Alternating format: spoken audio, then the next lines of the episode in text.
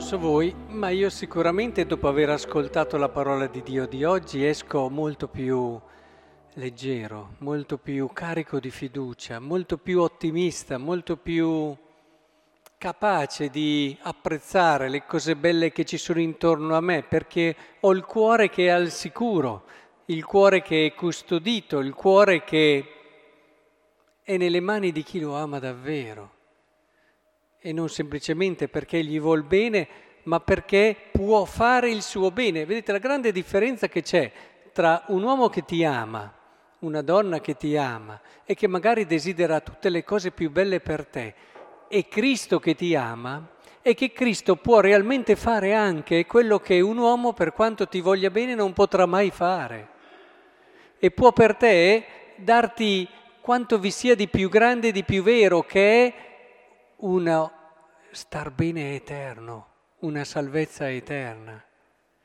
E, e questo, per quanto ti possa amare una persona, non te lo può dare.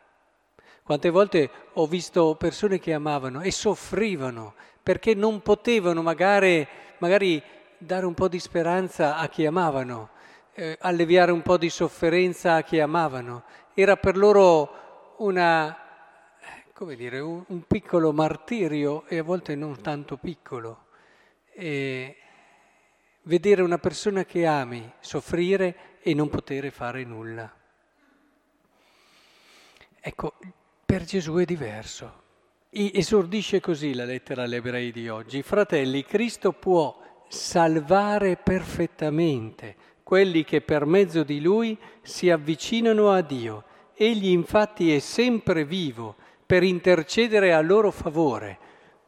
Tradotto, abbiamo Cristo vivo e qui siamo eh, venuti a messa questa sera per ravvivare in noi questa certezza, per toccarlo, per abbracciarlo, per eh, convincerci che davvero c'è il risorto ed è qui ed è vivo. Siamo venuti qui per confermarci perché da questo dipende quello che viene detto qui, lui c'è, è vivo e intercede continuamente per noi. Ma ci pensate, Cristo, colui che può fare tutto, colui a cui non c'è nessun limite, colui che ha già vinto la morte, fa di tutto per intercedere per noi, continuamente, continuamente, quasi inventa dei motivi per a volte scusare, per giustificare la nostra fragilità e la nostra debolezza.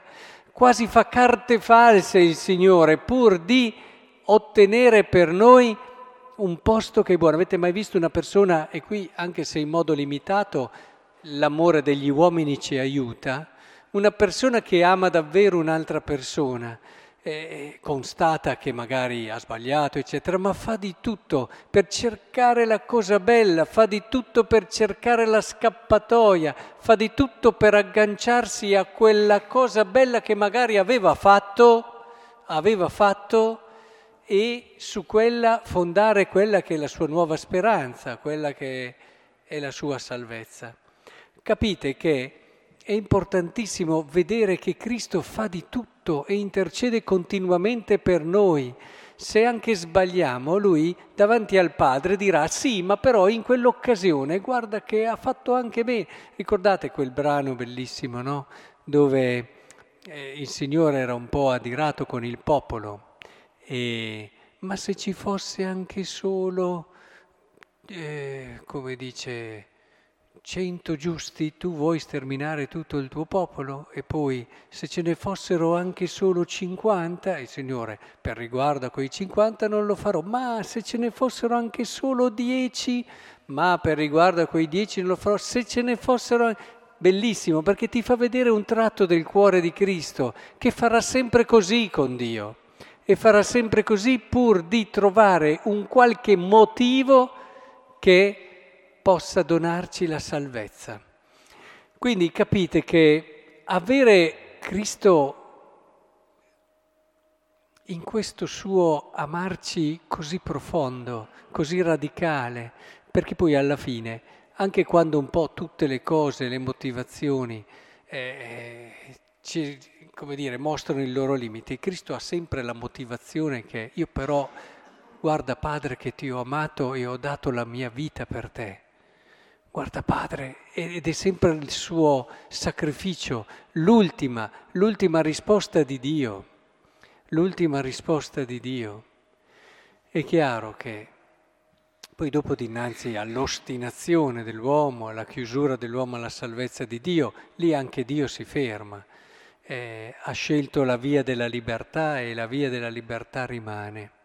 Però che consolazione che abbiamo nel momento in cui sappiamo che Cristo è lì, è vivo e continuamente opera. Tutte le volte che venite a messa, non dimenticatelo, io sono venuto qui a confermarmi che Lui è vivo e che Lui continuamente intercede per me. E questo, se lo capite bene, non diventa la giustificazione per lasciarsi andare a comportamenti magari meno impegnati, eccetera. Se lo capiamo bene, diventa la vera anima, il vero motore per stimolarci a cercare sempre di più. Ma come fai a resistere all'amore?